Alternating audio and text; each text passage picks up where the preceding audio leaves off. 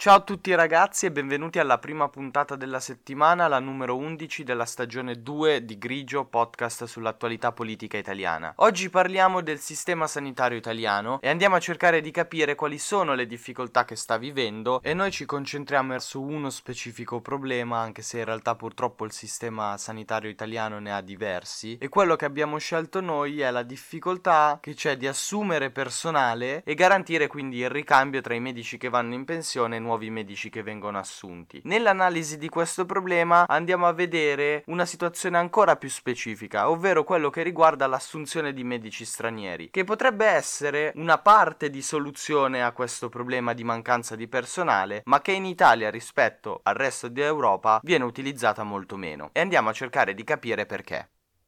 Grigio, stagione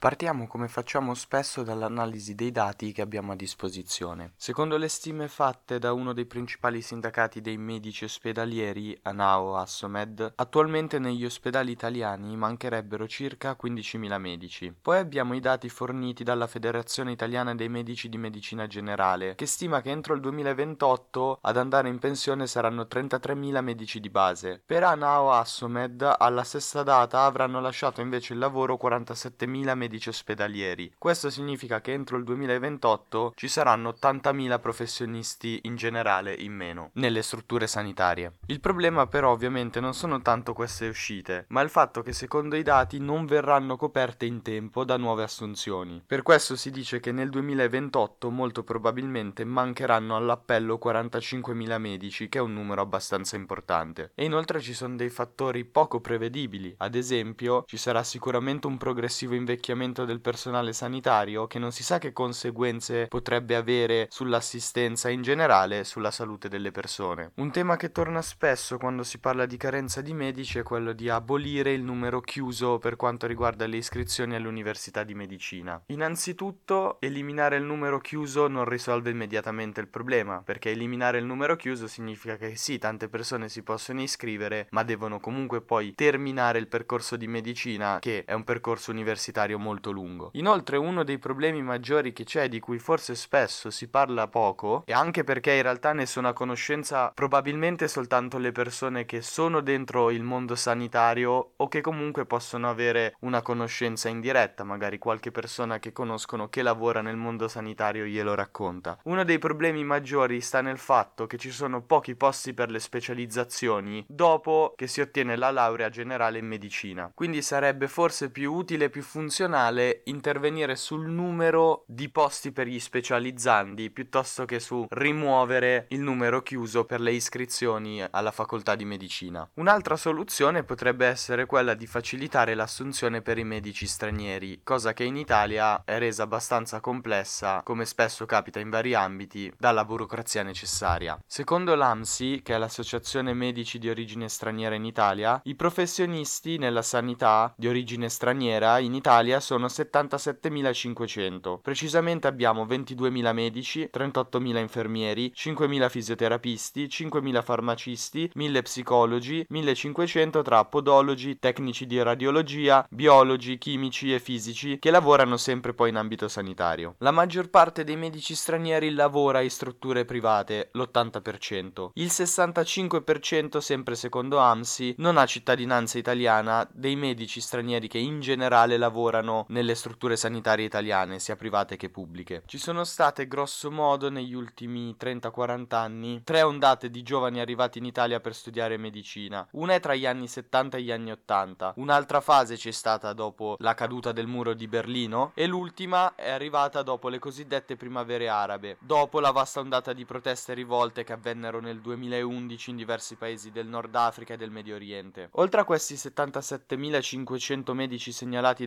dall'AMSI come professionisti che lavorano in strutture sanitarie italiane, in Italia ci sono almeno 2500 medici e mediche straniere che stanno chiedendo il riconoscimento della laurea che però hanno preso fuori dall'Italia e questa è necessaria per poi potersi iscrivere all'ordine dei medici che è un altro passo necessario per riuscire poi a essere assunti e iniziare effettivamente a lavorare all'interno delle strutture sanitarie. Ovviamente per cercare di risolvere il problema della mancanza di personale potrebbe essere una buona via quella di riuscire ad assumere personale straniero. Il problema qual è? Che questi operatori sanitari che si sono laureati all'estero devono richiedere poi il riconoscimento della qualifica professionale ottenuta fuori dall'Italia al Ministero della Salute italiano. Quando si ha studiato all'interno di un paese dell'Unione Europea i procedimenti sono un po' più facili. Quando ci si è laureati fuori dall'Europa invece rischiano di diventare molto lunghi. Inoltre viene richiesto anche di sostenere un esame per accertare la conoscenza della lingua italiana. In tutto questo ha spiegato Foad Daodi, il presidente dell'AMSI, ovvero l'Associazione dei Medici Stranieri in Italia, il tempo totale necessario per compiere questo percorso è di circa un anno e mezzo, un tempo molto lungo. Infatti Foad Daodi ha detto che molti medici che ci provano poi perdono le speranze perché semplicemente rivolgendosi a sistemi sanitari di altri stati riescono ad essere assunti in molto meno tempo. Anche perché comunque nel mentre è necessario anche vivere, quindi non tutti possono permettersi di attendere un anno e mezzo per ottenere un lavoro. Poi dobbiamo aggiungere un'altra criticità. Dal 1989 non è più necessario avere la cittadinanza italiana per iscriversi all'ordine dei medici. Allo stesso tempo però viene richiesto un permesso di soggiorno per motivi di lavoro. Il permesso di soggiorno che si ottiene per motivi di studio non basta e giustamente Fuad Aodi, il presidente dell'AMSI che abbiamo citato anche prima, ha detto che questo è un po' un paradosso perché chi non è iscritto all'ordine dei medici non può essere assunto e quindi non può lavorare. Allo stesso tempo, per iscriversi a quell'ordine dei medici che è necessario per lavorare, bisogna avere un permesso di soggiorno per motivi di lavoro. Tutto questo non riguarda soltanto medici e mediche che si sono laureati all'estero, ma anche delle persone straniere che si sono laureate in Italia. Solitamente viene consigliato loro magari di fare altri lavori, so il cameriere, il barista, qualsiasi altro tipo di impiego, soltanto per riuscire a prendere il permesso di soggiorno per lavoro e poi iscriversi all'ordine dei medici, ma ovviamente questa cosa innanzitutto è come sempre una via traversa per arrivare a una soluzione che dovrebbe essere raggiungibile con una via dritta e senza troppe complicazioni. E inoltre molti giustamente lo ritengono anche abbastanza inaccettabili, dato che ottenere una laurea in medicina è già un percorso lungo e faticoso, quindi sembra un po' un atteggiamento senza tanto rispetto verso la fatica che ha fatto chi ha conseguito una laurea in medicina, dirgli che per arrivare a lavorare deve prima fare il barista o fare qualsiasi altro lavoro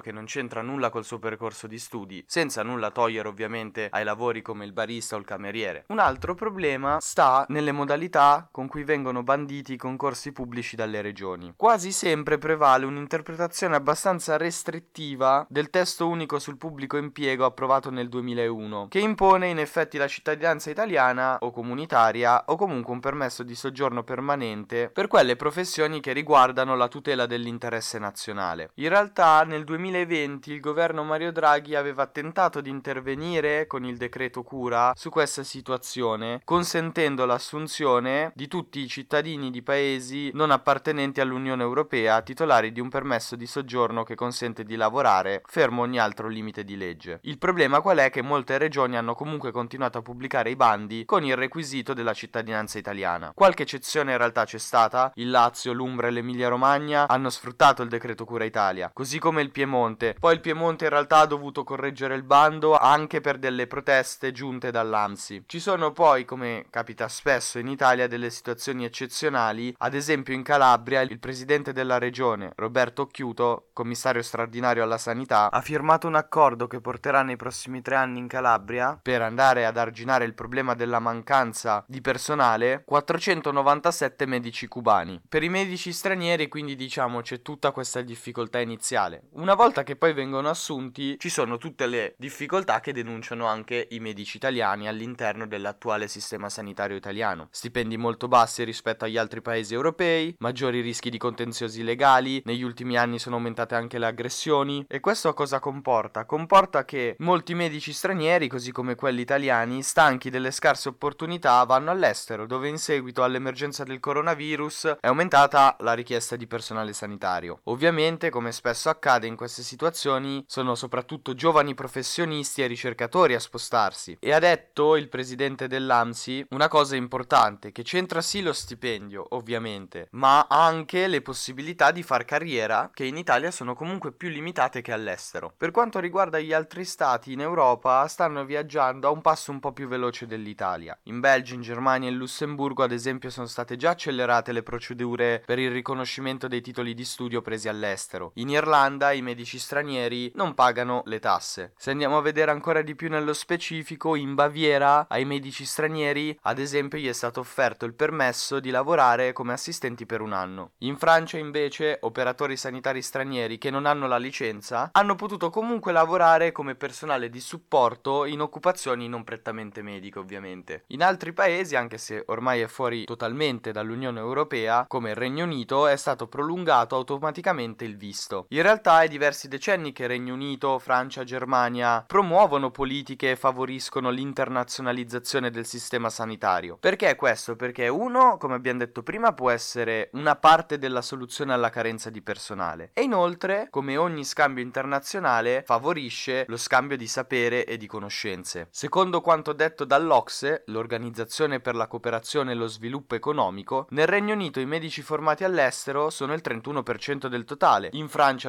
l'11,8%, in Germania il 13,1% e in Italia soltanto lo 0,9%. Una percentuale che spiega bene che la possibilità di assumere medici stranieri, che come abbiamo detto può essere una parte di soluzione al problema della mancanza di personale, nel nostro paese di fatto è una possibilità che attualmente non viene sfruttata. I sistemi sanitari nazionali hanno problemi in tutta Europa in realtà e la pandemia non ha fatto altro che farli emergere ancora con più forza. A maggior ragione però c'è necessità di intervenire in questo mondo con soluzioni funzionali e concrete, come in realtà bisognerebbe intervenire in quasi tutti gli ambiti strategici del paese sia a livello economico che a livello sociale. Noi comunque seguiremo l'evoluzione anche di questa situazione, io nel mentre vi ringrazio per avermi ascoltato, ci risentiamo domani con la dodicesima puntata sempre qui su Grigio Podcast. Grigio, stagione 2.